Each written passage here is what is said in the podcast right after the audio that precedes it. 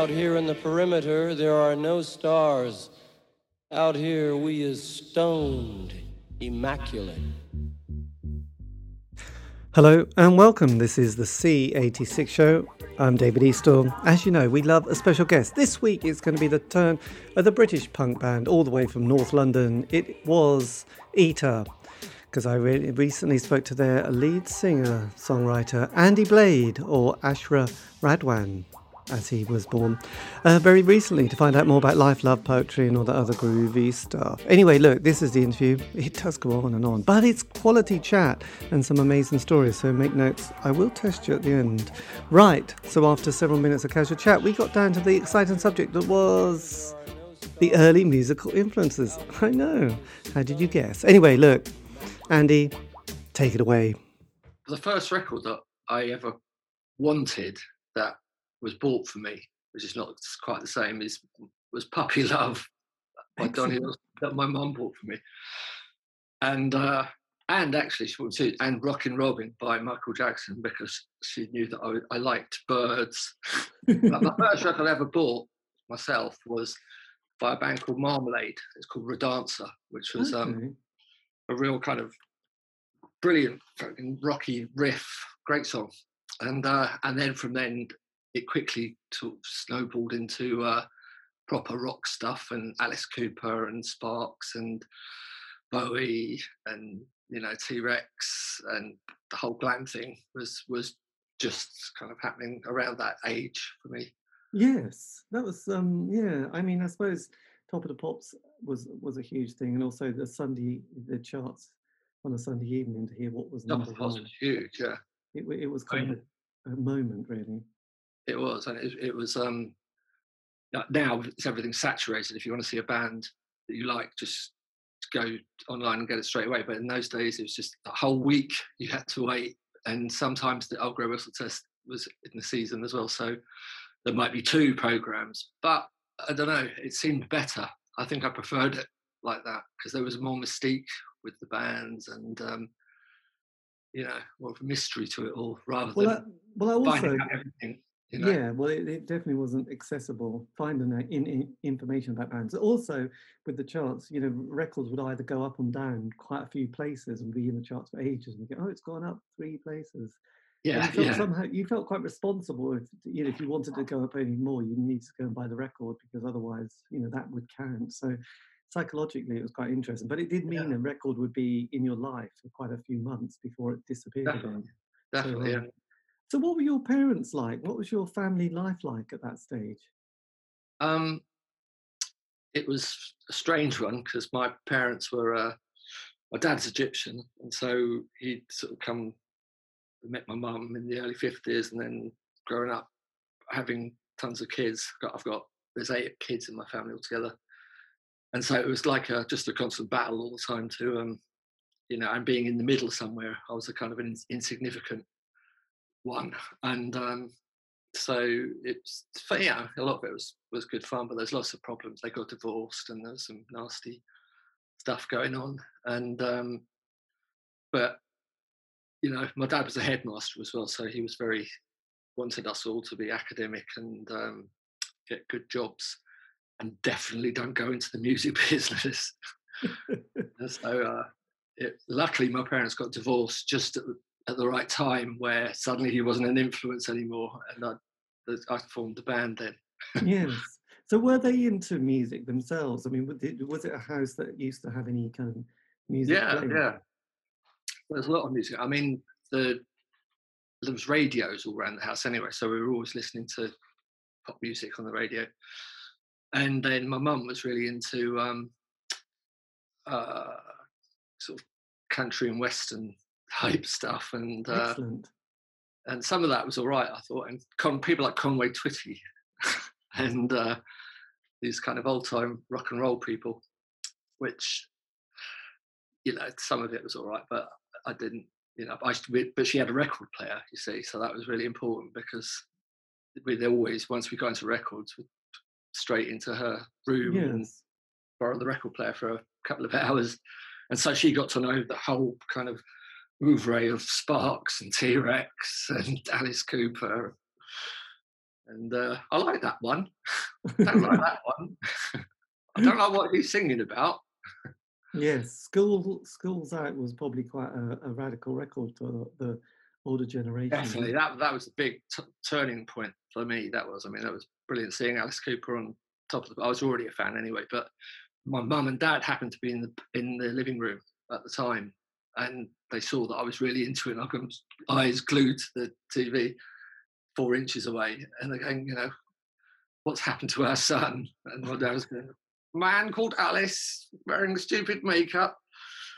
And yeah, that was that. And also I hated school, fucking hated school.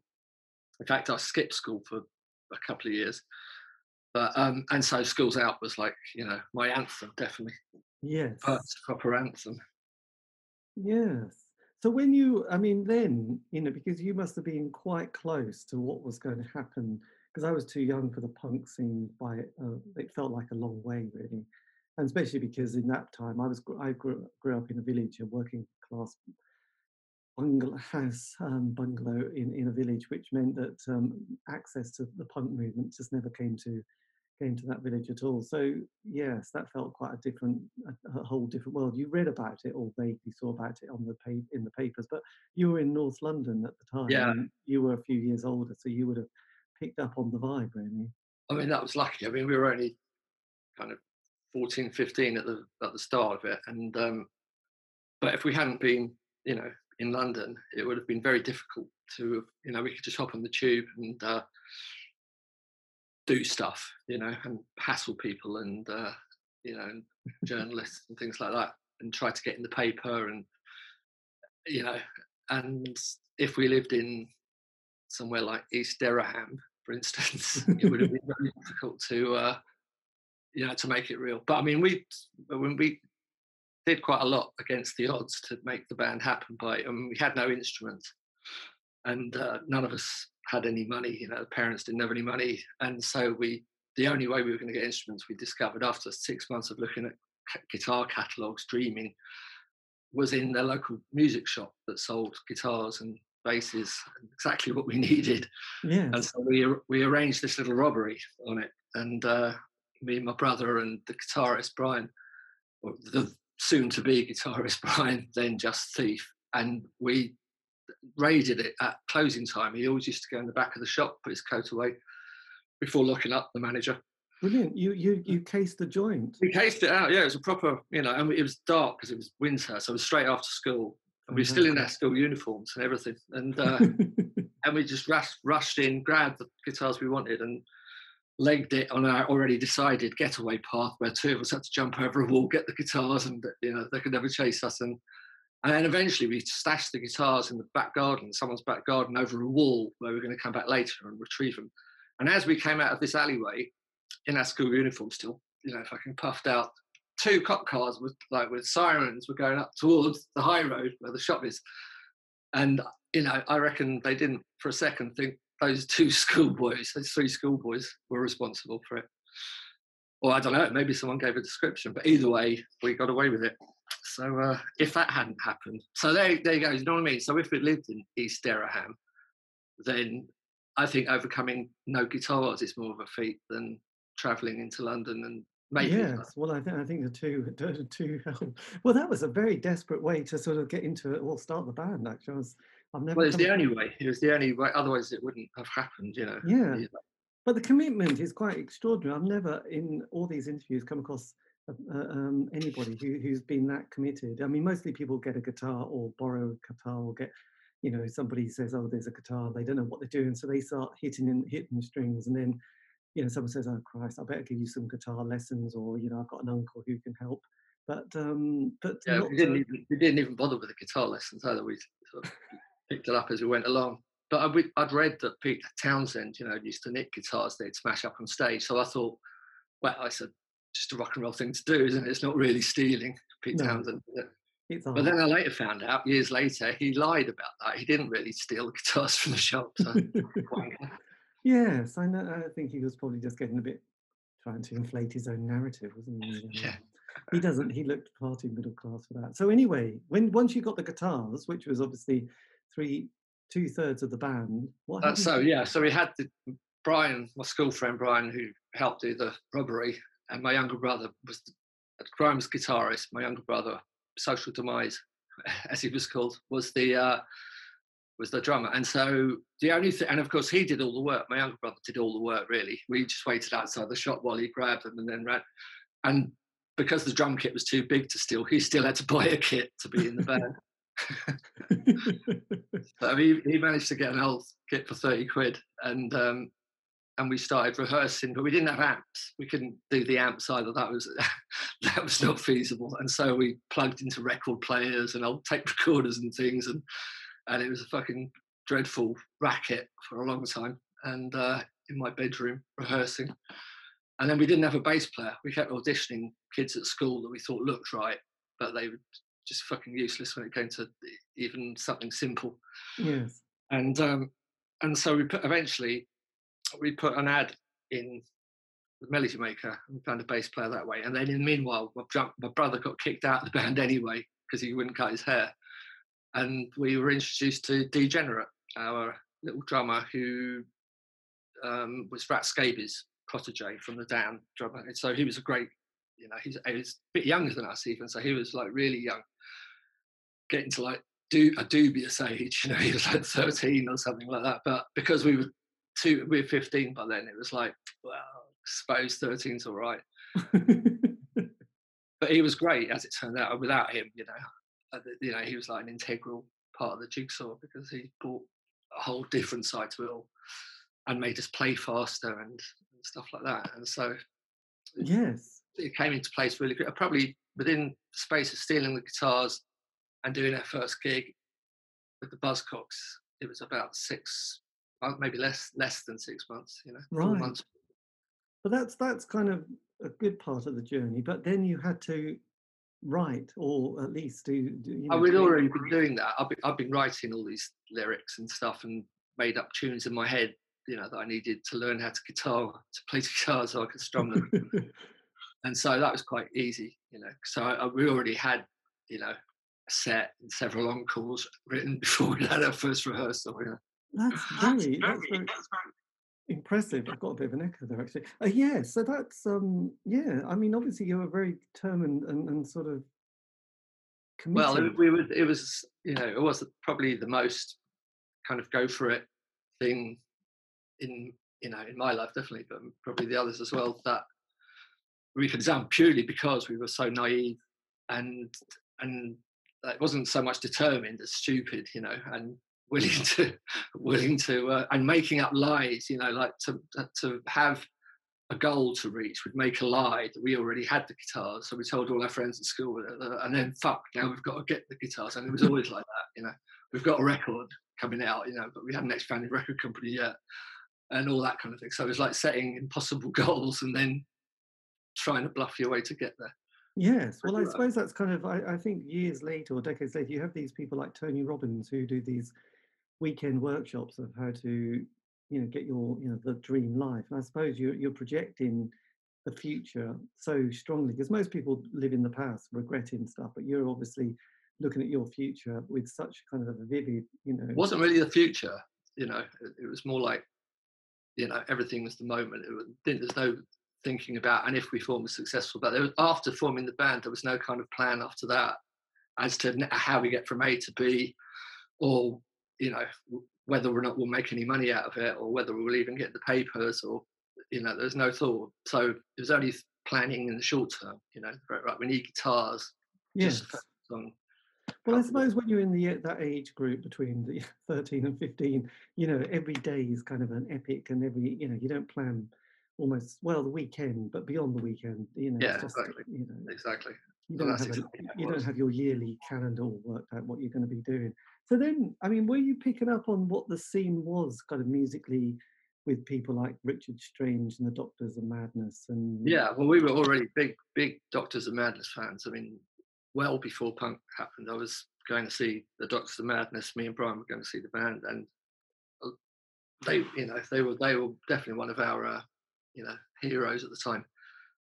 But they, you know, the punk scene, we kind of very, very quickly, again, sort of abnormally quickly, after our first gig, got absorbed into that, the whole inner circle of the punk movement because we got picked up by Dave Goodman, who was the Sex Pistols sound man and producer, and he wanted to sign us to a label that he was forming. He told us at the time he was forming with Johnny Rotten, and it was going to be called Rotten Records, and we would be the first band on it. But that turned out to be a lie. Like, Johnny Rotten knew nothing about the label at all. I think Dave was playing our own game. He was, you know, a good bit older than us and should have known better. But as far as making things up. But so we very quickly met all the kind of movers and shakers in the scene, you know, the Pistols and the Clash and the, you know, I mean, Richard Strange, he wasn't really in the scene. He was kind of hovering around on the edges, but yeah, it was. It was interesting because I'd done an interview with Richard, and he's such an engaging and amusing. But he said they were 2 years too early for punk. He said by the time punk came along, they'd slightly had their day, and they were probably 25 and were too old for the scene. Well, they were. He was already pushing on a bit, even in the Doctors of Madness. But age was a big thing, you know, and. Anybody over 25, you know, fucking forget it. Hippie, yeah. And because they had a name, see, the whole thing about punk was that it was new, you know, so anybody that used to be in a band was kind of frowned upon a bit anyway, and any bands jumping on the bandwagon, and there were loads. They were always the uncool, you know, bands.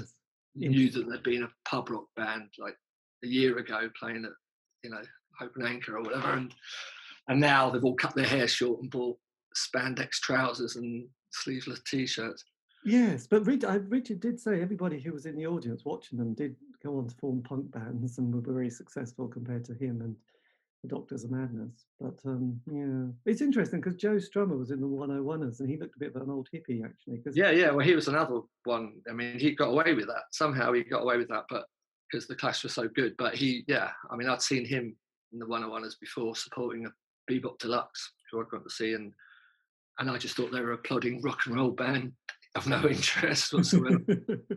Well, it's interesting because I did an interview with a guy who was in the London hippie scene or the alternative scene in the 60s called Barry Miles, and he knew Joe Strummer. He said that he used to use the I Ching to make decisions, and I can't remember what decision he was making, but I do remember this kind of interview I did with him, and sort of saying that Joe was, you know, not at all punk really. He was far from punk, but you know, he obviously was able to cut his hair quickly and get the pose just right. He was always pretty rock and roll, Joe, though. Even though, I mean, he came from quite a kind of, his dad was a diplomat and, you know, lived in India for a bit and all that kind of thing. So he wasn't the typical kind of person you expect to get into that kind of thing, but he was, you know, real rock and roll. And it's a really good bloke as well, good guy. He came to our first gig, and at our school, this is another one of our scams that I've managed to pull off, was we wanted to play at our school. We knew they wouldn't let us do a punk gig at our school. We wanted the Damned were going to do it with us, and Slaughter and the Dogs, this band from Manchester. And so I just went ahead and arranged it anyway, even though I knew that we wouldn't get permission. And I told the caretaker that we wanted to rehearse their practice, you know, have a band practice, and he said, okay, but you know, there's only got to be the band and a couple of you, and don't do anything wrong, and he was going to be there as well. So at end of school day, everyone went home, and then from about 7 o'clock onwards, this big queue of strange looking people started queuing up outside this comprehensive school in this quiet sort of Finchley Road, and the caretaker was going, oh, you know, I thought it was only a couple of your friends coming, but then he realised if he stopped it, it would be a riot. And he was quite a good guy anyway, and so he let us carry on. And Joe Strummer, you know, bless him, he helped us afterwards, put all the stack all the chairs all back where they're supposed to be, and clean up a bit and shit like that. And it was mad, totally mad. And in the advert I put in the Melody Maker, I said, or the Enemy, whatever it was, the nearest tube station, Woodside Park, right? And this Woodside Park is about maybe 5-6 miles away from where the school was. Really difficult route, like windy roads everywhere. How people found it, I don't know, but yeah, but that was a success. Well, that was your first kind of entrepreneurial bit of, I don't know. It's very entrepreneurial, yeah. But that was Slaughter and the Dogs. Was that what Morrissey was into? Was he? Well, yeah, he was connected because Billy Duffy actually is the connection, because he used to be in a band called Ed Banger and the Nosebleeds with Mick Rossi or something like that. And Morrissey auditioned or sang with them for a little while with Ed Banger, and when they needed a new singer, I think he stood in for a couple of rehearsals or a gig or whatever. And then, and that was through Billy Duffy, who was in the band. So, yeah, but Slaughter and the Dogs came after, I think, from the remnants of, or one of them was in it or something like that. Oh my God, they came down from Manchester. That was very impressive, actually. Well, they were they were a little bit older. They were still really young. They were like 17, but, to us, that's another 2 years older. And so even them to us, they were sussed, but they all came down in the van, got paid about a fiver or something, and drove all the way back up to Withenshaw again. For the legendary gig. But then in 76, you played at the Roxy, didn't you? In 77, we started playing at the Roxy. We played there a few times. Yes. So was this, at this period of your career, this is like the kind of musical zeitgeist. You had 75 with the, or 76 with the Ramones, and then obviously the Sex Pistols.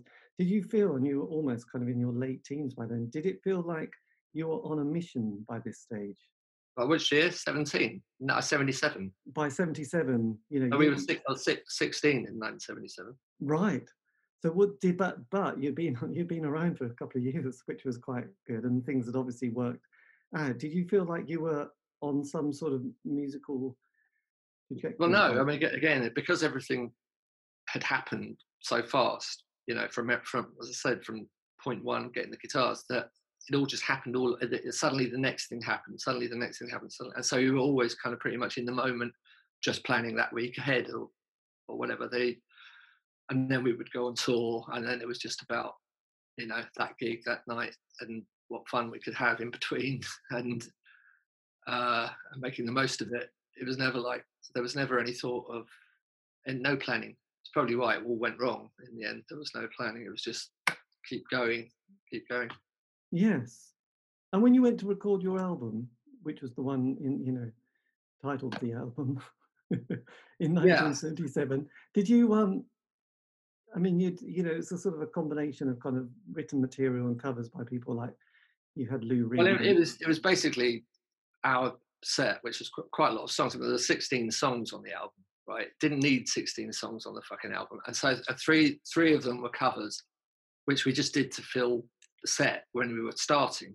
We should have actually chucked them out by then, so they needn't have been on the album. So it's not really a mixture of covers. We did three covers that shouldn't have been on it, although actually one of them is pretty good, but the rest of the songs, 13, 14 songs were our own. So it's not a mixture.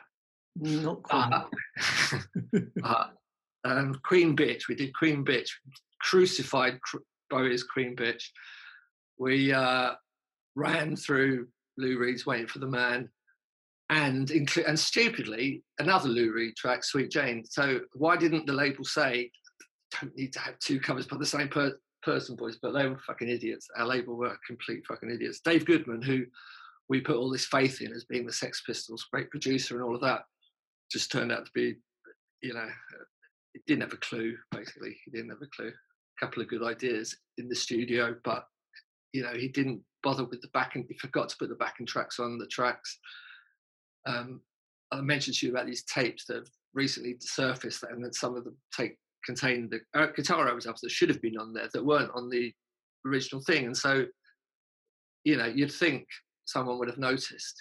But, we were all saying things like, when are we going to get to do that guitar overdub or that bit there? But he said, later, we'll do it later.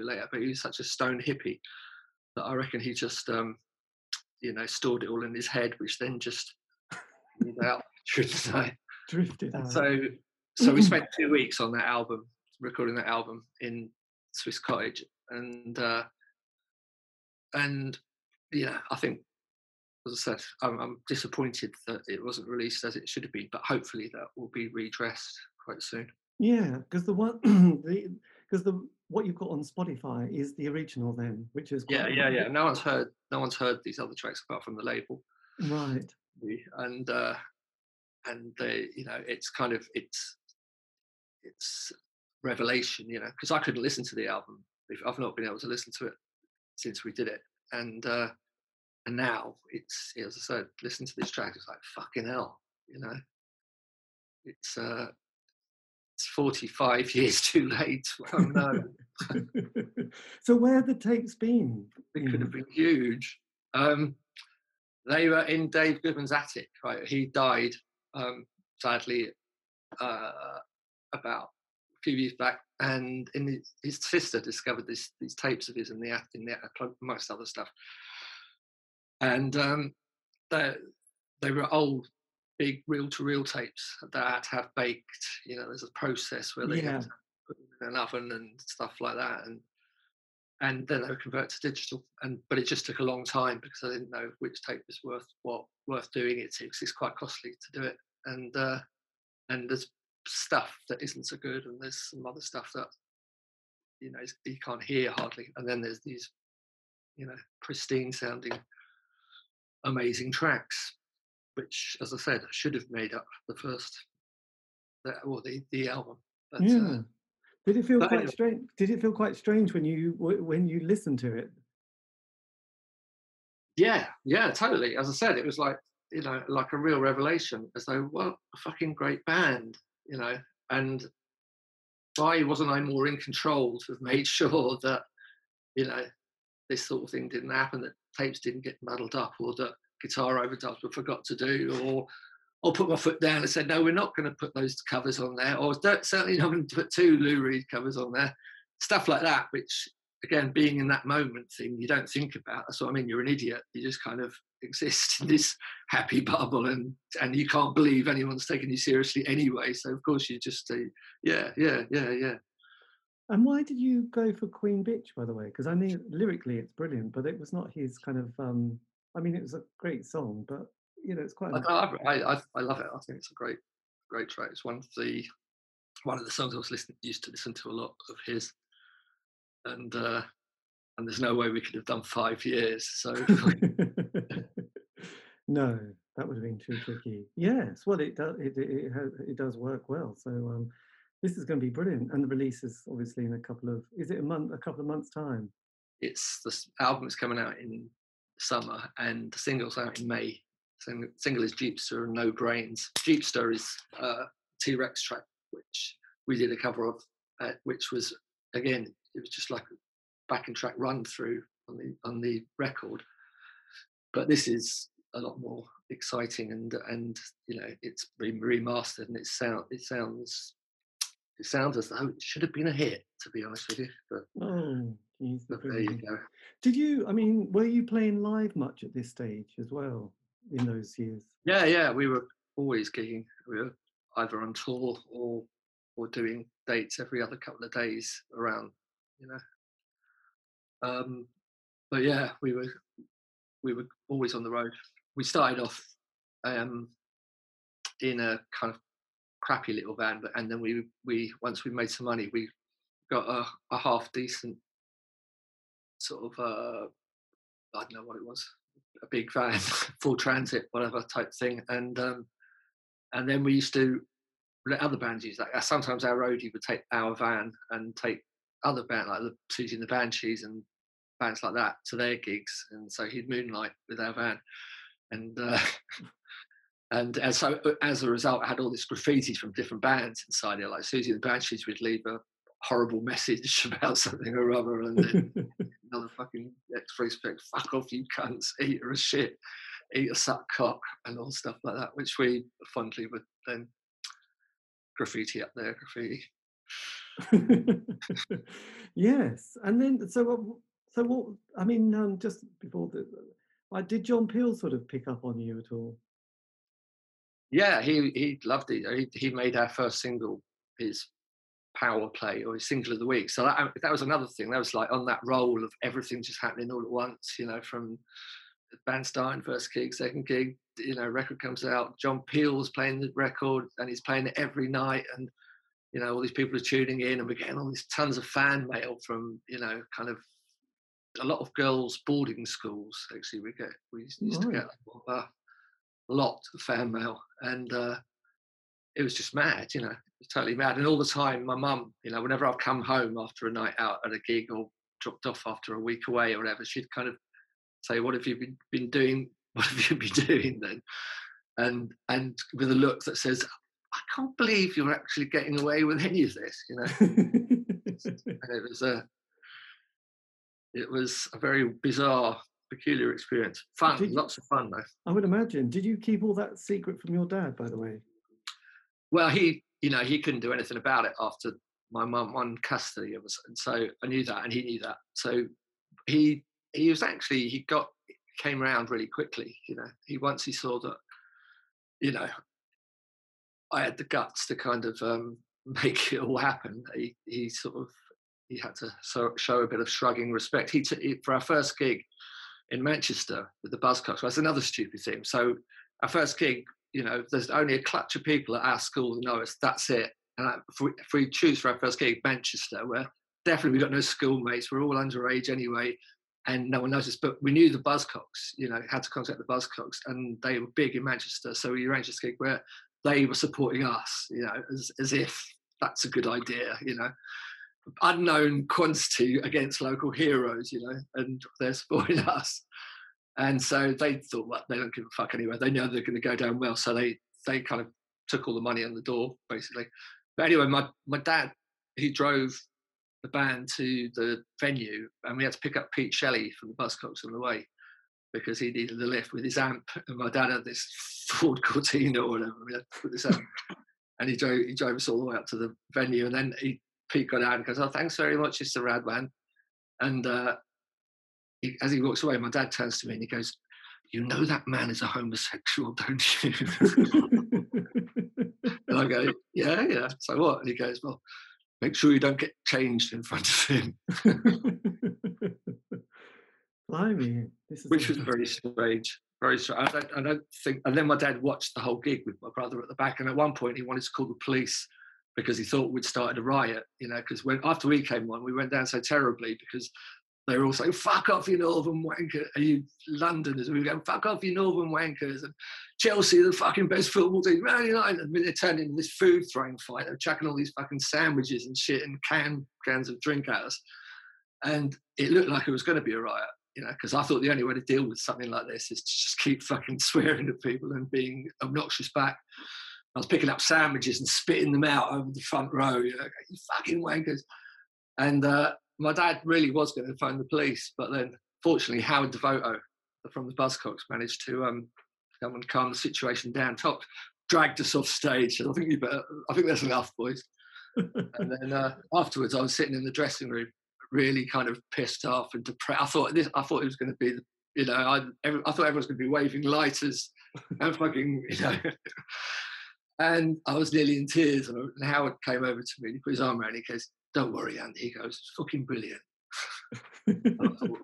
yeah, ironic brilliant, maybe, to you bald cunt. But, no, anyway, it was all part of the thing.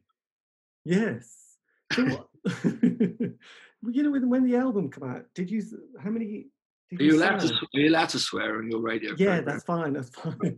I was going to say, what were the sounds like? Did you, you know, did it go well? What did the sound? No, the sales of the record. Oh, the record, first single sold about 40,000. You know, which was enough to make it number one for 6 years nowadays. But it didn't actually, you know, it didn't reach the charts really, well, maybe lower regions, but you had to sell a hell of a lot of records in those days. And but 30,000, 40,000 records is enough, you know. Ask any label at the moment, they're lucky to shift 5,000 or something. But we didn't, you know, although we started being put on wages, we didn't see much of the money because our manager was the label was putting it all into this building they'd bought in Fulham where their headquarters were and where they were going to live.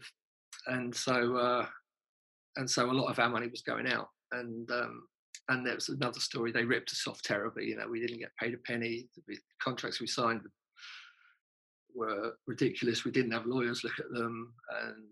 And our parents didn't know what the fuck it was good to sign. And so we did fuck that up royally. But at least we got paid for a little while, which was something. Yes. When you did a live album, didn't you, at Barbarella's?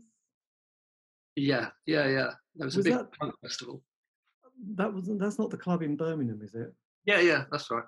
Okay. Did you see the Nightingales film, King Rocker, about Robert Lloyd, and they talk about Barbarella's, and Duran Duran always mentions this famous club?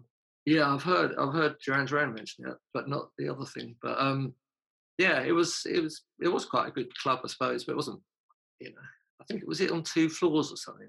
It was there was two rooms to it or something. But it was a punk festival we played, so there's a lot of other bands, and those sort of gigs, those festivals are really a bit of a drag. They're not so much fun.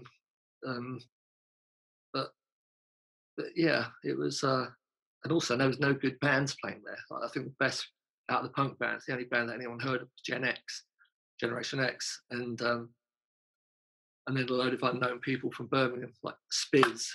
I think that was his first gig. Right. Yeah. But not the Prefects.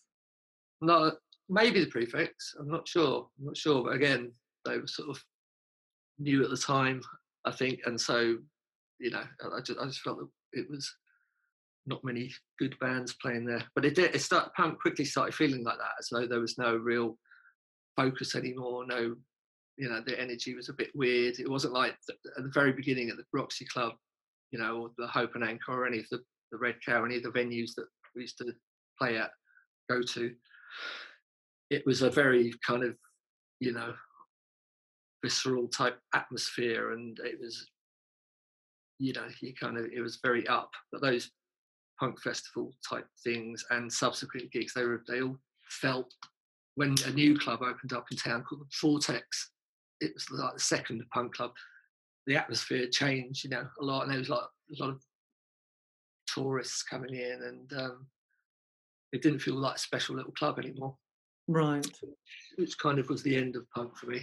Yes. So then, was 78 then quite a tricky year after the sort of the first album? Yeah, it started going all new wavy, you know, the new wave in after punk, where bands started growing their hair a bit shaggier and wearing smarter clothes and, you know, kind of Beatle-y type things, Rich Kids and bands like that.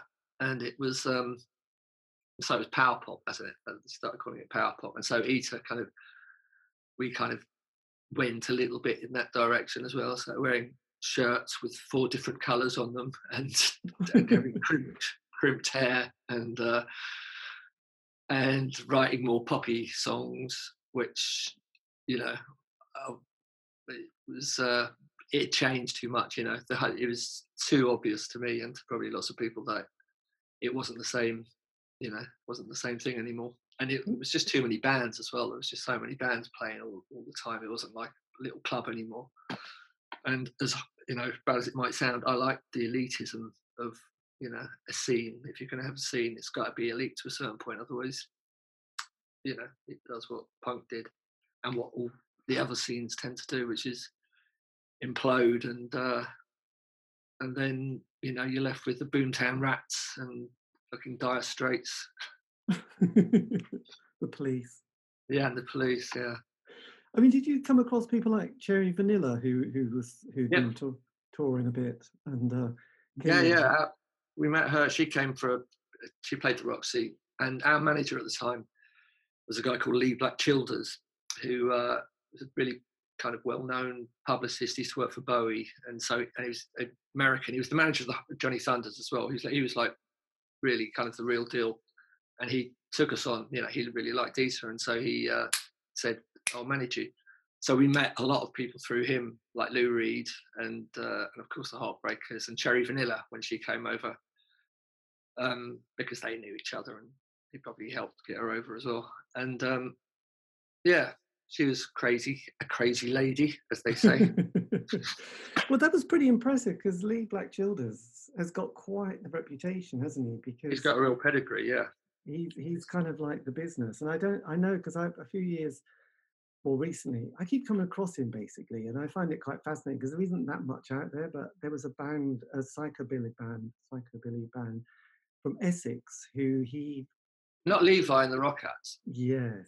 Ah, yeah. I know Levi, and I know that story. If you want to hear that story, but yes, well, because I'd done an interview with Levi, plus also Smutty Smith, and the fact that they kind of, he saw them, or Smithy, on, you know, in a club in Essex, and went, God, and took him over to New York to meet, you know, Andy Warhol. He loved, I mean, Lee had the real thing for Levi. I mean, without that, he wouldn't have got involved otherwise. He had a real thing for our guitarist as well. He revealed to me in later years that he said, I always had a fetish about that Brian Chevette. So yes, he, you know, and he had this whole thing with Tony DeFries and Main Man, and then, you know, this whole New York. But then it was a bit like, there's been a book that came out kind of literally last month about was it Velvet Mafia? These kind of, I suppose, gay kind of managers who, from the 60s, like Brian Epstein, and there was a whole load of other ones that someone's just written a book about. And obviously Lee Childers comes from that same stable of entertainment, doesn't he? Is he in the book? I don't know if he is, actually. I've only got a PDF. He's definitely wrote a book. Oh, Lee! I wish he. I don't think he ever wrote a book, but I'm sure he could have produced an amazing book. Yes. Yeah, he was a great guy. He was one of the best, you know, best friends that I met out, and he stayed a friend as well through, you know, through to the end, really. How did you meet him?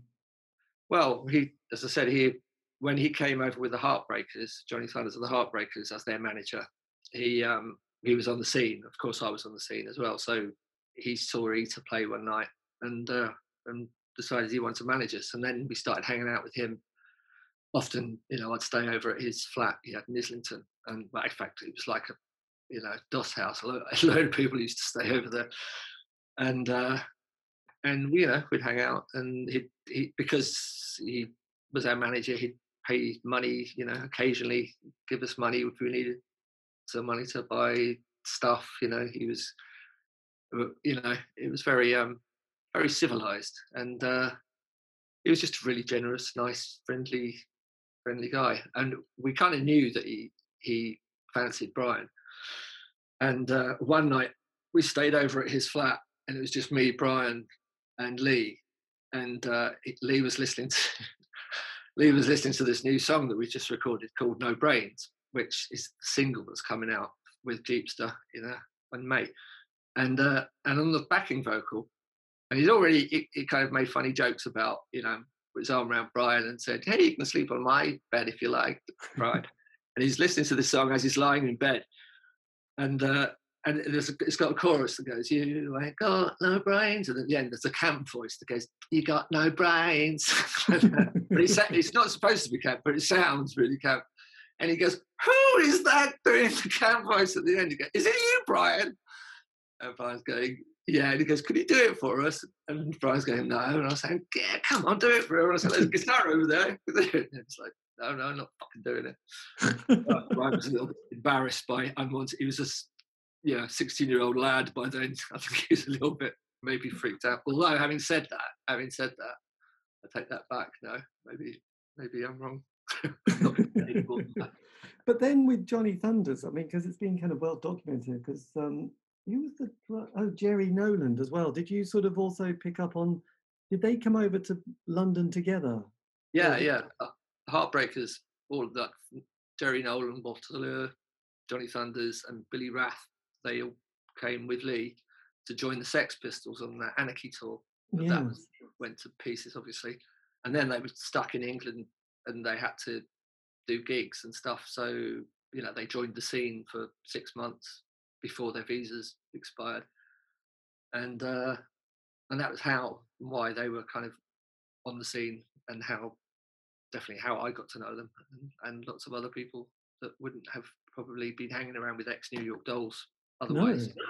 And also, I mean, at that stage, it's well documented, you know, the hard drug scene was kind of like destroying them. So well, yeah, I mean, there was no real heroin scene going on in London in the punk scene before. It was speed, you know, that's what we used to take, and that's what the drug of choice was. And it was when Thunders arrived, and he was clucking, you know, and he needs to score some smack, and then contacts start coming out of the woodwork, and you know, and then other people on the scene get into it as well, and it started spreading sort of slowly. But it started, you know, because of Thunders. He was the junkie prophet. And he kind of started the whole thing. And then it got bad really quickly, you know, and then people like Peter Perrett, you know, from the only ones who, you know, his entourage, they were really druggy. And it just started spreading and spreading. And then it kind of, it did, you know, it did spoil things a lot when that happened. But that coincided with the tabloids all writing about punk anyway, and with loads of people from all over the country descending upon the Roxy, and it all started going, you know, pear-shaped really. And yeah, I didn't get into Smack until a few years. I thought I'd wait a couple of years. I thought I'll be sensible. I'm going to wait till I'm at least 18. Yeah, kind of tricky one. So did you sort of then sort of come across people like Sid or Lemmy from Motorhead? Yeah. Were they all part of the scene? Oh, of course, yeah, very much. I mean, Sid, not Lemmy so much. I mean, Lemmy was at some of the gigs and came to the clubs a few times, but Sid was always, you know, HQ was the Roxy Club, really, and, you know, that's where we all used to go. And so, and it was like the default place to go. If you had nothing to do, you went there, or you were playing there, or you were meeting people there for, you know, music biz reasons or whatever, or band reasons. It was like HQ. And also it was a good place because you could go there and you wouldn't be kind of had the piss taken out of you for wearing mad clothes or get beaten up by soul boys, which used to happen a lot, or teddy boys even. And so, yeah, it was like a punk rock gentleman's club, really. Mm. And then the riffraff descended and it all went wrong. Was it Muriel Belcher who used to have the that club in Soho, which Geoffrey Bernard and Francis Bacon used to have? Is it the Colony Club? One of those kind of. They write books about it, but Muriel Belcher was this famous, you know, publican who used to swear at all the customers and was very rude and unpleasant, but everyone loved her. She's kind of a legend. So then. I digress. Yeah, so then as 78 progressed, is this when, did you know the band was sort of coming to an end at this stage? Well, by then, a couple of members had left. So the drummer, Degenerate, who was, you know, a big focus of the band, he was the one that always got the back page with the teeny pin-ups and or the front page, and he was the poster boy. And, I mean, Eater, we got in there quite a bit, but he was always the one that, you know, the special one. And so when he left, and he got the sack, and it's really unfair, it's a horrible story, that, you know, Ian, the bass player, and Brian, the guitarist, decided really, without my, you know, I wasn't that into the idea of, I wasn't into the idea at all of getting rid of him, because he wasn't turning up to rehearsals and he was taking a lot of quaaludes and stuff like that, and getting lazy and you know, and on a real fucking star trip, which was true. So was I. So it doesn't, you know, I don't hold that against him. But anyway, I was really close to D, and I didn't like the idea of it, but it happened anyway, and he got the sack. So after he went, it definitely changed for me, you know. And we got a new drummer who was a friend of mine who I knew from, you know, Finchley, and he was a good drummer, much better drummer than, well, I wouldn't say much better. He was more professional than D.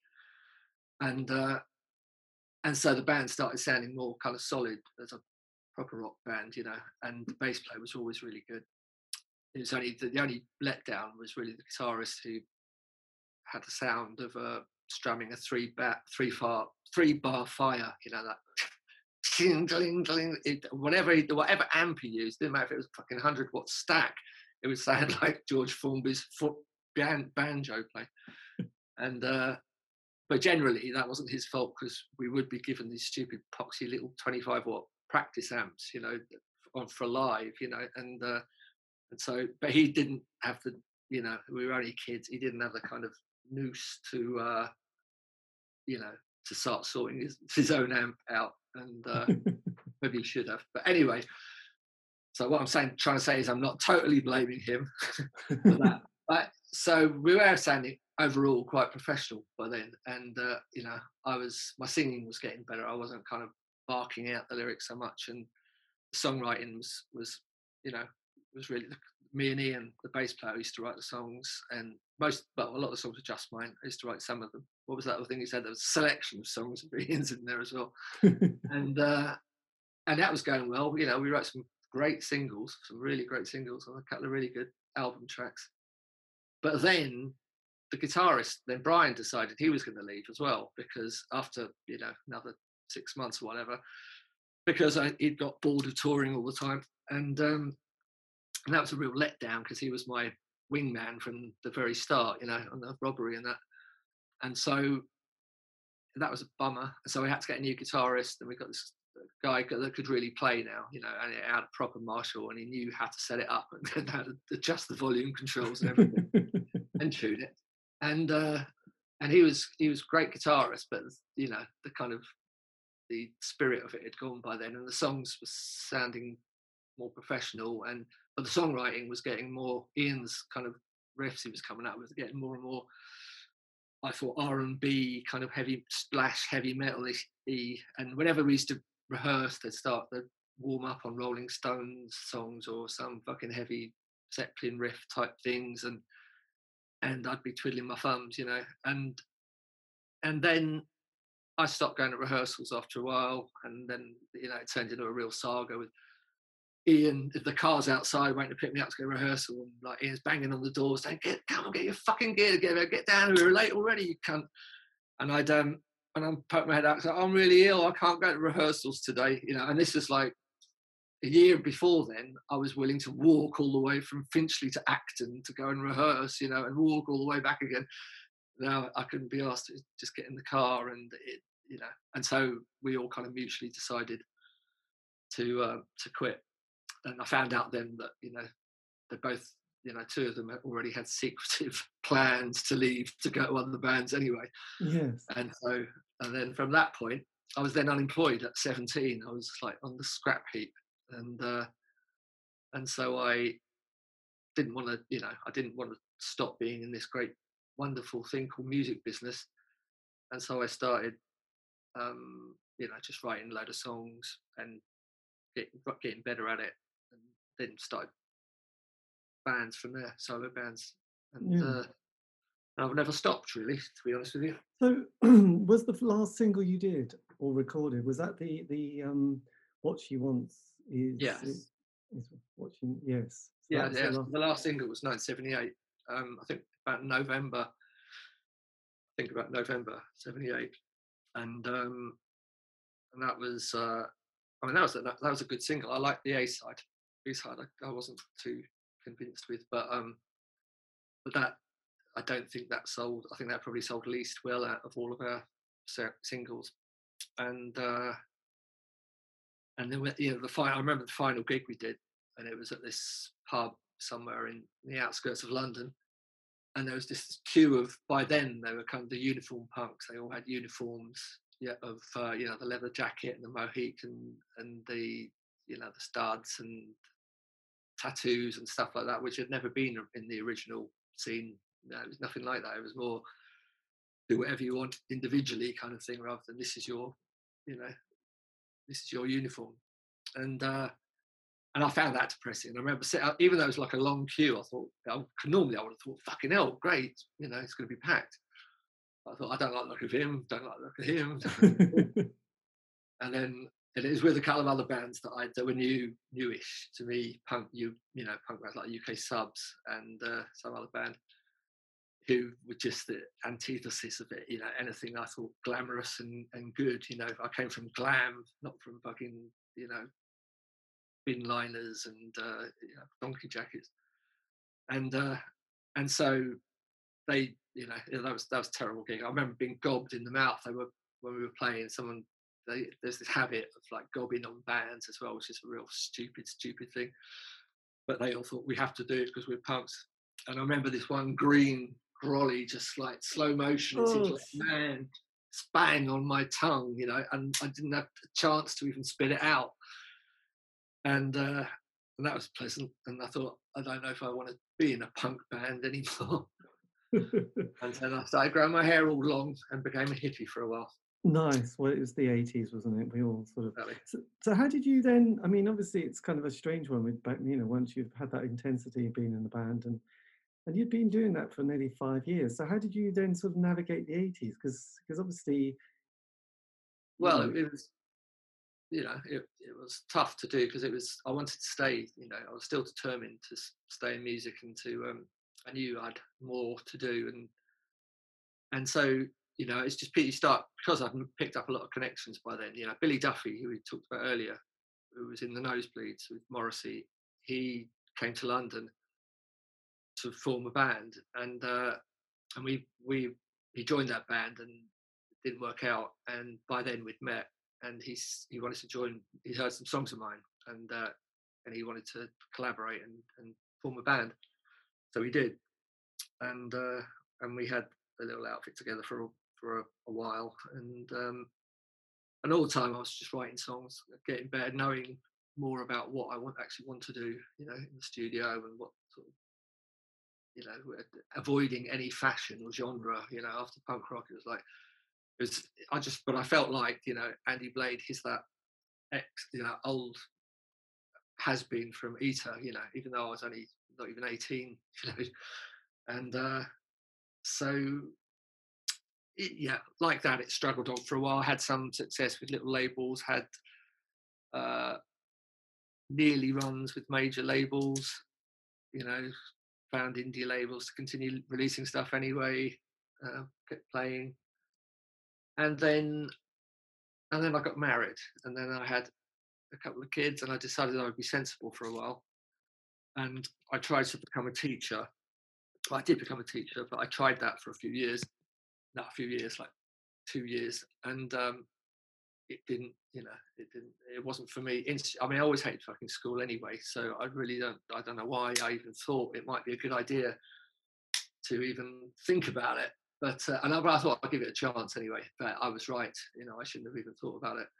And so I went back to music again, and I wrote a book in 2005, which, you know, did quite well, and then discovered I really like writing, and so I've been writing a lot ever since then. And yeah, which more or less brings us up to now. I probably skipped over a hell of a lot though. Yes. Oh yeah, and also that's right. I met a guy from California who was in the movie business, who suggested writing a screenplay, you know, and I don't know how to write a screenplay because I've never written one before. So he said, well, I'll teach you how to write it, and you write it. So he did, and I did, and it was, you know, it's fucking brilliant. It's amazing.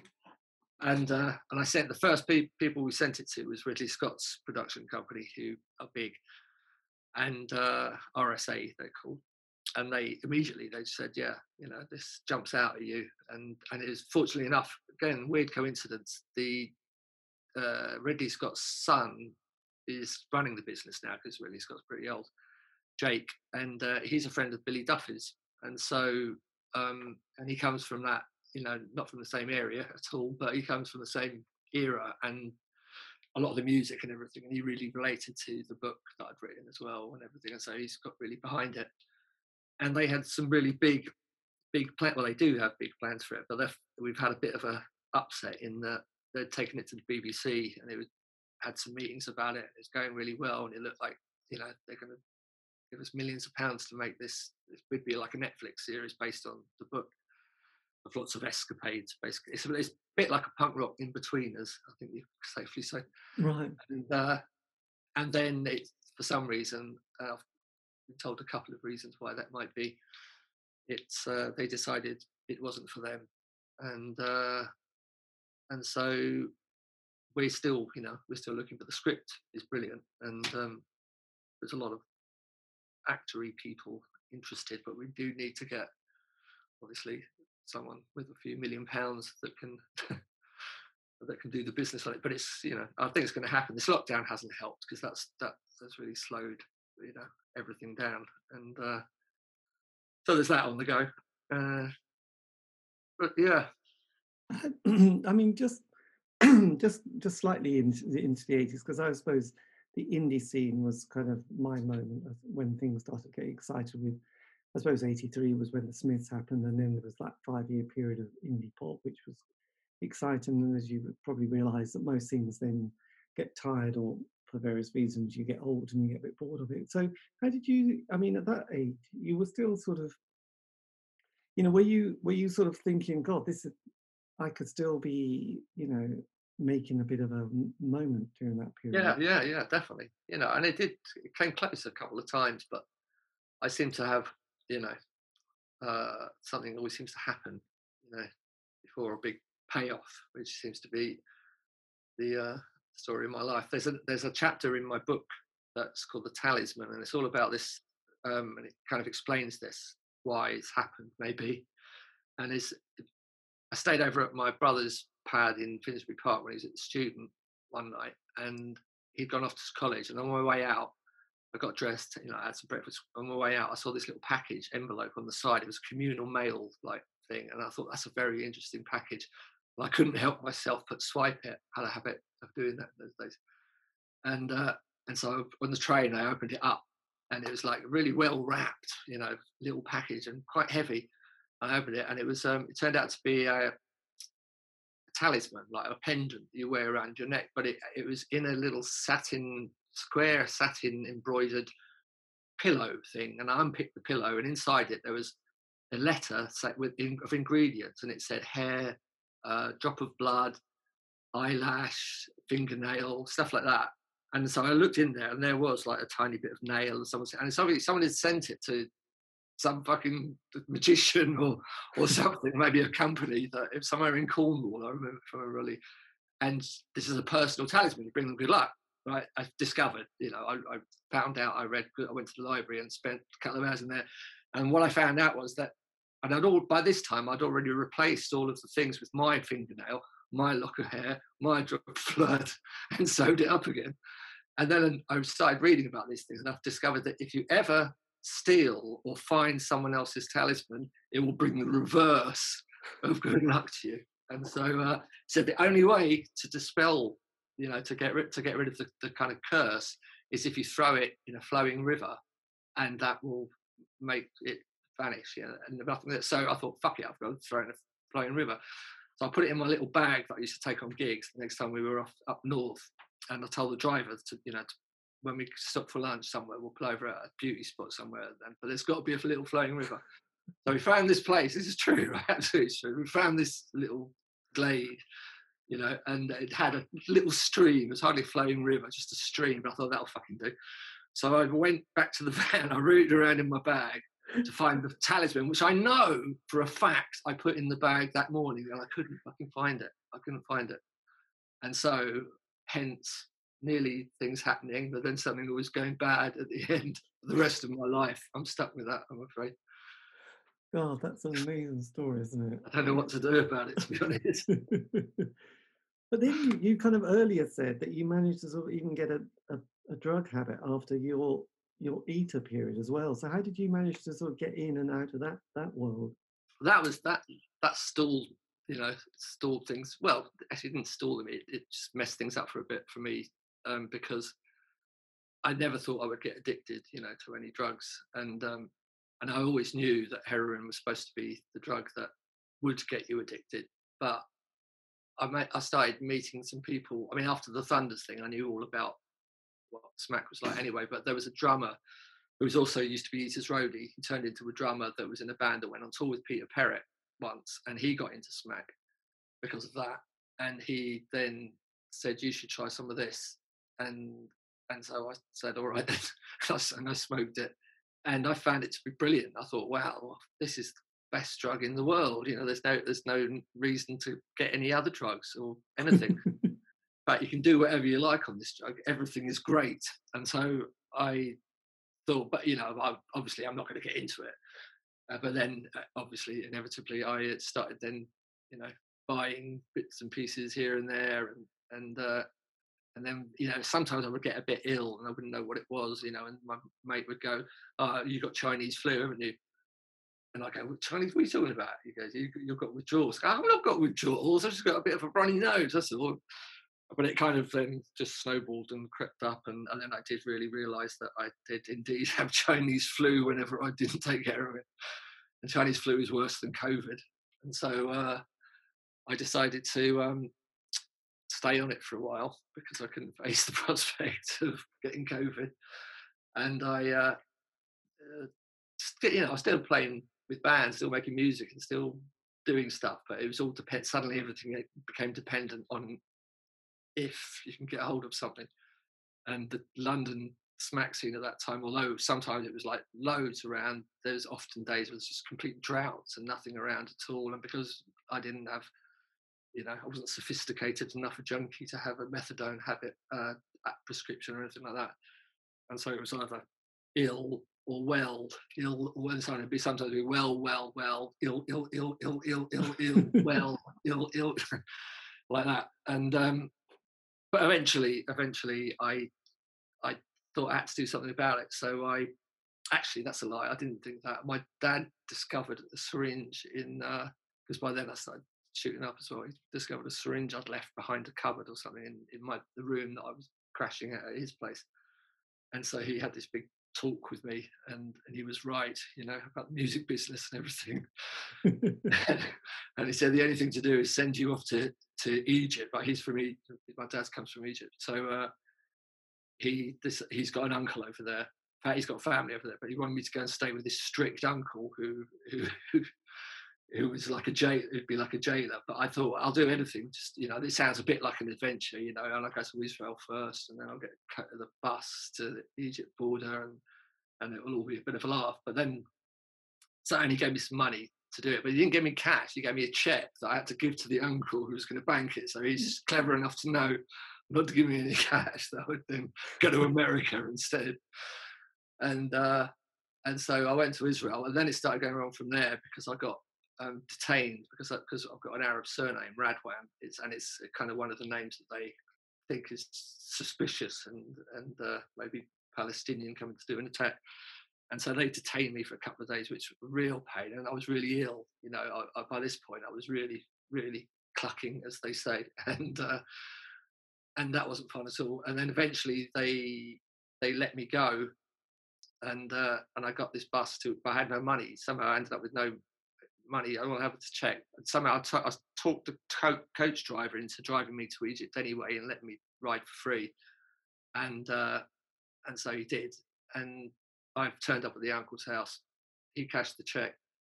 And then I was kind of bound by that for a little while. But it was fun because I met a lot of cousins and people like that I didn't know, and they were taking me out to places and no drink or anything like that. There's no such thing as bars to go to or anything. Yes. Like but I was drinking lots of coffee and smoking lots of fags, and eating some nice food.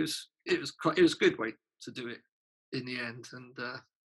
And then I went back through Israel to get back, and this time I bumped into trouble again on the Egyptian border when I got through to Israel, and they saw I'd been already pulled up and checked, and so they went through that whole rigmarole again. By the time, which time I missed my plane, and I kept telling them, "I'm going to miss my plane."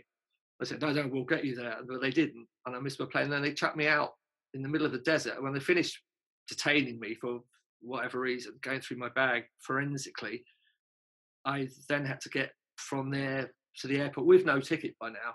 But I turned up at the airport anyway because I thought there's nothing else to do apart from go to the airport. And they, security people were immediately on me, and they basically wouldn't let me in. So I had, I don't know, maybe £5 or something like that. And I just got a bus. How long have we got? Because this is the story.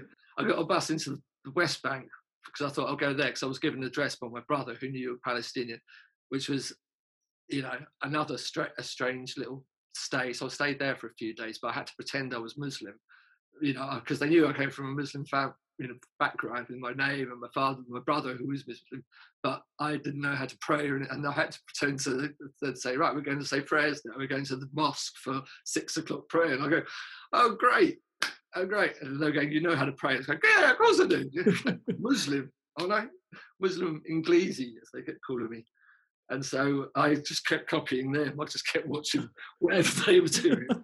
They bend it down. And the washing part, there's this horrible, complicated washing part where you have to like wash your arms up to the elbows first before you pray, other arm up to the elbows, bit of ankle, back at the end. It's all like a weird, convoluted palaver, which I didn't know how to do either. And so it was that, but they either knew I was conning them and didn't say anything because they were being too polite, or I got away with that. I'm not sure. But eventually I got back to the airport. I just had a real go at the security man, said, look, you fucking well lost me my ticket, you know. So, and they spoke to the other people at the border thing. They eventually issued me a ticket and actually literally walked me onto the plane. And I was never so happy as when it fucking took off and started going towards Luton. And I thought, wow, I'm never going back to that fucking country again. But I was well. You were well, you were good. Did you go to Sharm el-Sheikh and those sort of places and some cafes? I didn't go to any of the tourist places. Oh, in Egypt, you mean? No. I was in Cairo. I was, right. Not a touristy area. In fact, I was in a really, really kind of conservative area. And I kept going into the local shop to use the phone because I had to speak to the people in Israel at the embassy. And I kept saying Tel Aviv like that on the phone. And the shopkeeper telling me, he was going to fury, and someone had to translate. He said, "Stop saying Tel Aviv in this shop because people are going to come and attack you. They think you're an Israeli spy." But I'm definitely not one of them. I've just been arrested by them. God, that can make a play. So look, then okay, so that was good. Then just briefly, then in the '90s, the Britpop period, you bring out a solo album, don't you? Yeah. That which got some good reviews, and Melly's Baker was like the Bible at the time, and The Enemy. And I had a band that was, we made an EP and an album, and they started, getting a bit of press. We got Single of the Week in Melly's Baker, no less. And so that was very Britpop era, and I was quite into all the bands like Suede. I was really, really, really into Suede, and Elastica. And so, by then I wasn't writing like punk rock songs anymore. Their attitude maybe, but like a bit more sophisticated. And good band, some great songs as well, actually. But again, never sold a million that they're supposed to. On a parallel universe somewhere, there's a very wealthy Andy Blade who's had years and years of success. Yes, because there was quite a lot of money floating around. Because I remember there was a poet, wasn't there? A £1 million poet, Murray Lackland Young, who was kind of supporting bands like My Life Story, and there was obviously Pulp, as well as kind of the songwriter had come back. My Life Story were great. I liked them. They were girl A, was it boy B, girl C? It was great. That's great stuff. But there was a lot of managers have always been the ones, that start flashing the money, because it's like that with the punk thing, with Bernie Rhodes and with Malcolm McLaren and whatever. They're the ones that control. And then in those years, as you say, the entrepreneur managers who, start supporting their favourite band. There was a band called, Peter Perrett's band. He formed a band during that period called The One, and their manager was basically, a bit of a fan and rich businessman, which always helps. Rich businessman fans are the gold dust. Yes, this is true. So from that solo album, did that sort of putter out again? So it never puttered out. It never, it never stopped moving very slowly. It didn't putter out. I then after the that period of time, after the last single, which was in 1997, 98. I then had a teaching phase then, for a bit where I didn't release any stuff. I was doing gigs still, and then in 96 as well, I got in touch, a promoter got in touch who was doing a big punk rock reunion thing at Blackpool called Holidays in the Sun. So the Buzzcocks were playing, and Slaughter and the Dogs were playing, and X-Ray Specs, and Jane County, and a whole load of people, and Eater. So we decided to do it because we were offered really, what I thought was quite a lot of money for a couple of rehearsals. and so reformed the band, but not with the whole band. It was guitarist Brian and a different bass, my own bass player and drummer from my band, and that was horrible. That was a terrible experience. We got ripped off for a start. We only got paid half our fee, and it was like Barbarella's festival. You know, it was like just a punk band after punk band. I mean, I like a lot of punk music, but I like a lot of glam as well. I like a lot of other stuff, and I don't like to just watch one fucking 2-day period of all the same thing in a row, which is what those things are. And it becomes a bit tired and boring. Plus, they all had the Mohicans and the studded leather jackets and the uniform and the trillion-hole Dr. Martens and all that kind of thing. So it was done, you know, out of curiosity, really. Would this be any good? And the Sex Pistols had just reformed by then, so it seemed like, well, if they said it's okay to reform, then yeah, we can. But it was actually, you know, the conclusion was bad idea on my side, and that started off its own thing. So now a lot of those bands, those old punk bands, you know, with various lineups, have been going ever since, and I find all of that whole thing very, very unpleasant. Which is probably why I made that comment to you at the beginning about I'm glad your station's not just a punk rock station. No, it's to be honest, more indie pop really. But yeah, so does that mean, you know, because I had no idea various members of the original band went on to other combos. What happened to your original drummer? Degenerate. No, your brother, Social Demise. Oh, my brother. Well, actually, he did okay in the end. He's you know, he stopped stealing things. His nickname was Snatcher when he was a kid, because he was always, if you say, they nicked that apple, they nicked that pen.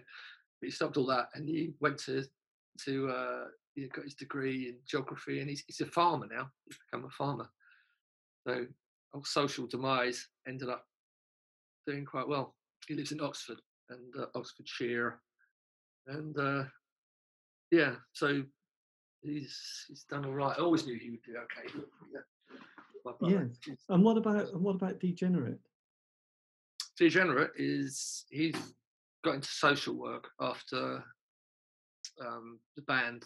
You know, he started another band after he got kicked out of Eater, and but nothing really much happened with it. And then he got eventually. I think he had a bit of a smack habit as well for a while. His sister died. A heroin overdose.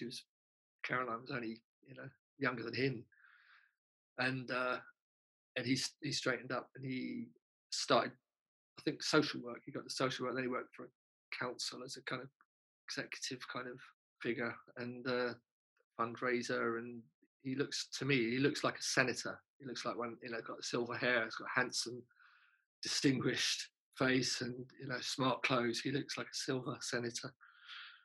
And so yeah, he's got a kid, 2 kids, I think, 3 kids maybe, 2 I think, and a lovely wife called Lucy. He's doing all right in Northampton.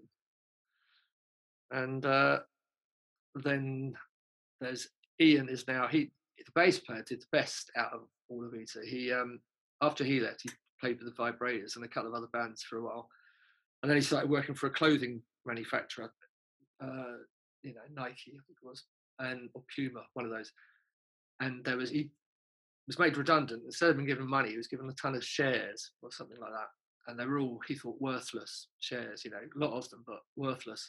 And for some reason, the company must have been taken over or whatever, and the shares all shot up, and he made about 5 or 6 million out of it, and decided to retire after work, you know, this going back about 15 years, I suppose. And he now lives in Portugal. Got a lovely farm, big house sort of thing, and not a farm but a big house, pool, and he's got a bit bolder, but he was a great bass player, but he doesn't play bass anymore. He refuses to play bass for some reason. And then the other one, Brian, I don't know if I should tell this story really, so it touches on being a bit personal, but he ended up married to my ex-wife, and that was a very unpleasant thing. Quite a few years ago that happened, and so he broke up my little family and his, and But we, you know, we sort of, we're still friends. Well, after a long time, I still, I'm kind of come to terms with it. But it's a horrible thing, betrayal. Even, you know, even if a marriage should end, or even if something should end, to be stabbed in the back is, you know, it's distinctly unpleasant. And because I've known him, he's like a brother, really. You know, it's a very difficult, awkward situation that he put me in. But we still, you know, we still get on. Yeah. And I've played with him since. I must admit, I've played with him since that happened. And, you know, he can be quite a laugh. Yeah. So with the kind of the reissue, or this the album with the proper mix, does that mean that the band have been in communication to just say, guess what's happened? We're going to put this out, and like, fuck me, that's amazing. Well, actually, I've not really mentioned it to me. I told Brian about it, and asked him if he could remember any of the sessions that we did with the overdubs. But so no, I haven't made any proper announcement. To be honest with you, I think Ian kind of thinks, you know, he's very much always thought Eater was my thing, and he doesn't really, you know, it's not like we all talk about the past all the time or anything like that. He's got his own business to get on with in Portugal, and Degenerate only played on really just the first few singles, you know, so he didn't play on the album. And so, you know, his interest is, again, way up. I'm sure he'd like to hear it, but it's not like, you know, I don't feel so I should, or I can't, I feel like phoning up and saying, hey, well, you know, guess what? Because I think it would be, I think I probably am more intrigued and interested in it than anyone else would be, because it sounds more like the thing that I hoped would, you know, the album would sound like. Yeah.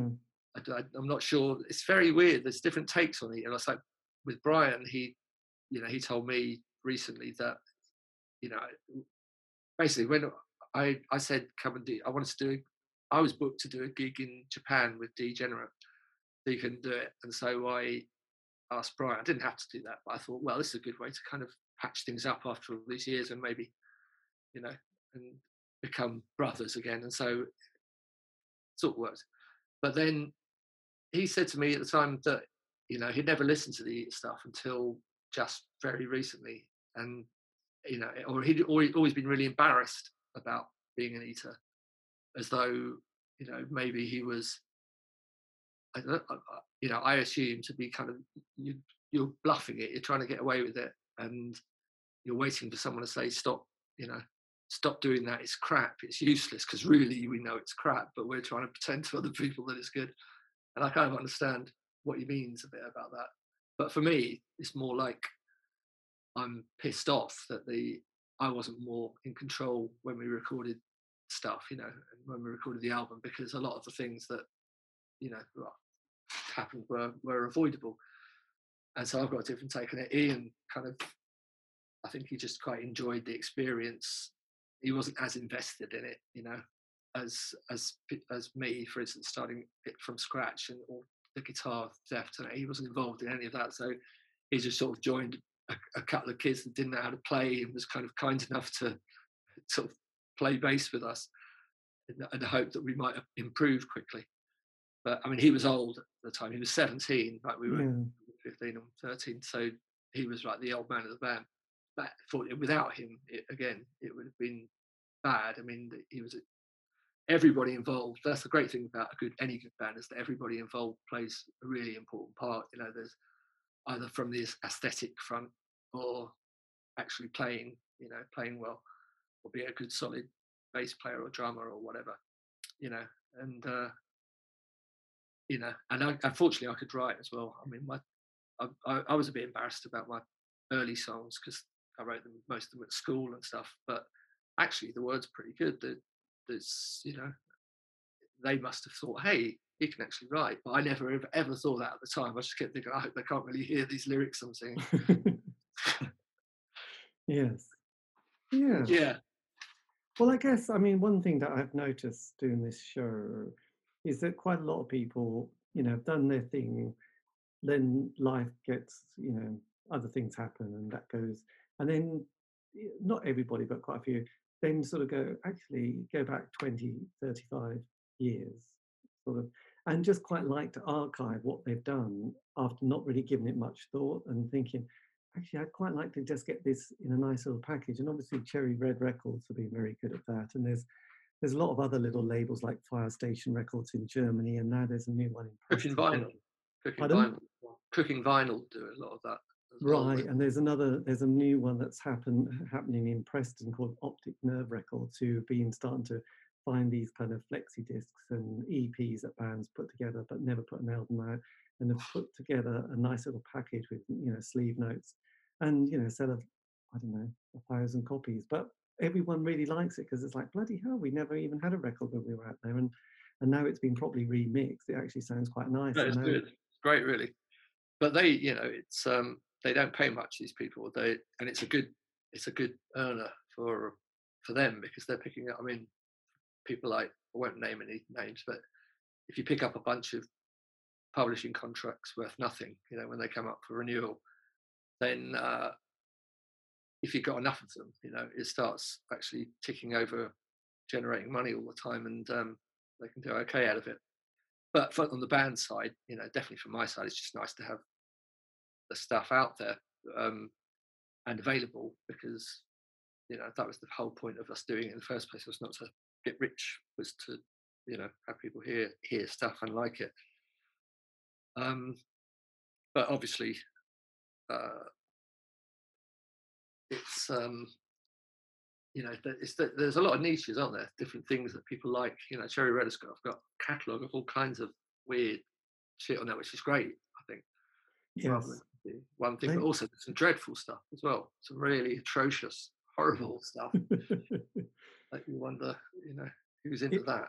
Who is into that? I know, they're amazing for that business, but they just hoover it up like some sort of, I don't know, hungry Henry, isn't it? So look, last question. I mean, if you could have said something, I was going to normally say, if you could have said something to an 18-year-old self starting out, but you're actually a bit young for that. If you could say to a very young self, you know, beginning your kind of journey, what would the key little things, if you could have said, look, you know, because most people say, well, that was all okay, it's turned out okay, but sometimes you think, I just wish I had been a bit more aware of that. Or I would write a dissertation for them to read before they do anything. Sit down and read this before you do anything, and there'd be a list of people, situations, and things to avoid. You know, be patient. I think exactly is the thing that I would say, is that, you know, don't be in such a hurry, and don't keep thinking that, you know, you're conning people into liking you, because, you know, people like it, they'll say so. You don't have to think, oh, you've got away with it because you muffled the lyrics, you know, which is was my approach. Yes.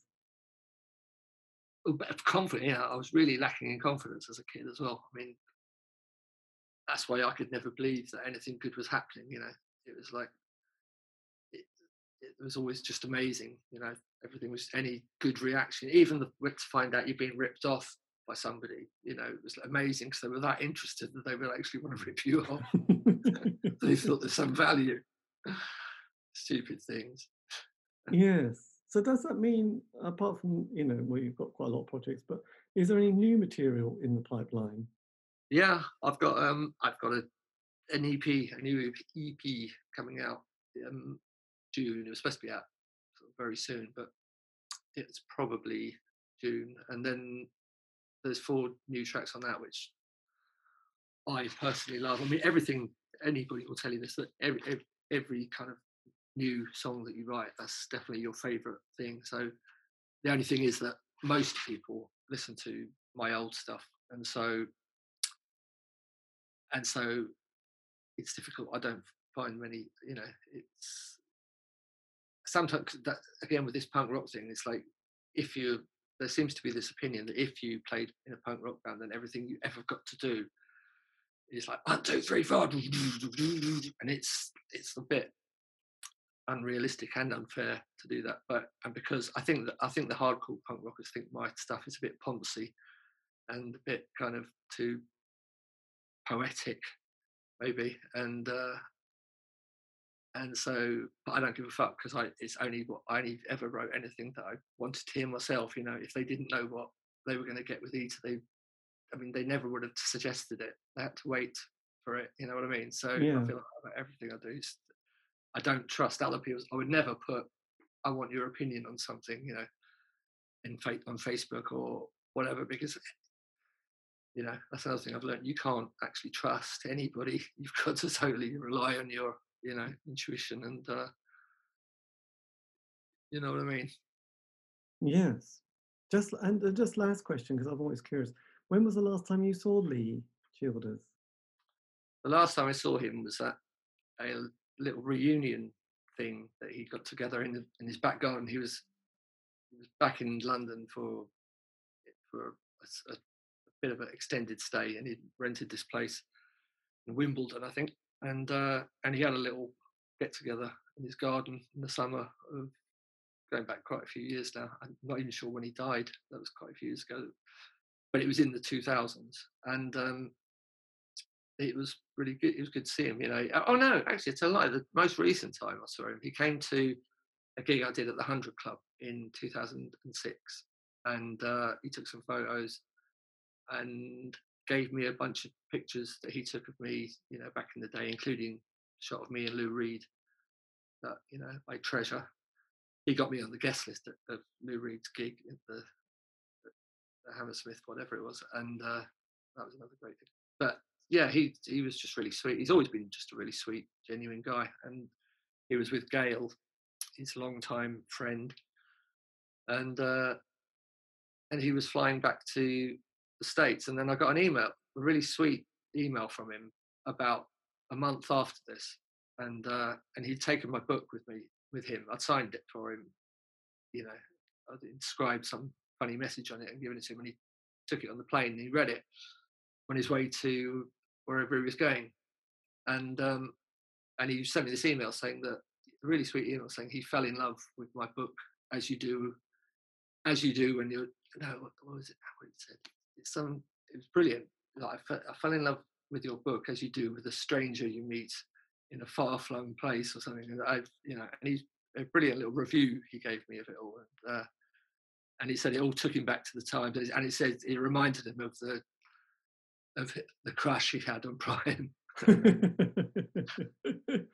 Oh, that's so sweet. So I've still got that email. It was you know, I couldn't get rid of that because it's too sweet, and yes. And yeah, it's sad he's no longer here. A legend. Yeah, he's also quite lucky, really, because it's a bit shit at the moment. So. God, yes. Little did he know what was going to come next. Blimey. Yes. Well, look, this has been fantastic. Well, thank you ever so much for this. And if you want, I can always send you a link, you know, to the interview. Yeah, do please. And then you can always post it up. And oh, well, definitely. Yeah. Yeah, that'd be no problem because. Yes. Do you want me to send you this single? Yes, I would. You play music. Pardon? Do you play music, or is it? Yeah. I do a few shows on the station, so I can always put it on one of the other shows. Okay, so I'll do that. Great. But look, thank you. This has been amazing. Oh, thanks a lot. Yes. Good meeting. Nice talking. And, yes. Okay. Is your book still available, by the way? It is. Yeah. I'll email you about it. Yeah, I think I kind of saw. Was it on Cherry Red, by the way? No, the first original book was Cherry Red Books, and then this one is it's an independent publisher up north. It's a hardback, nice big proper book. I've never had a hardback before, so yeah, I'll see if I can get you one. I'll email you about that. Brilliant. Okay. Well, look. Thanks a lot. I'll let you go then. Okay. No take problem. Care. Cheers. Nice talking. Cheers, mate. And there you go. That is how you end a conversation, an interview. Anyway, look, I love leaving that in because it's so kind of awkward. Anyway, big thank you to Andy Forgive me the interview, for the time of that interview from Eater. If you, I think if you sort of Google Eater and Andy Blade, you'll be able to find some more information here, there and everywhere. Yes. Anyway, if you want to contact me, which might be nice, well, make it positive, please. You can on Facebook, Twitter, Instagram, just do C86 Show. This has been David Easter. I've done hundreds of these interviews. You can find those on Spotify, iTunes, Podbean. Check them out. They do go on, but... fascinating stuff. Anyway, have a great week. Stay safe.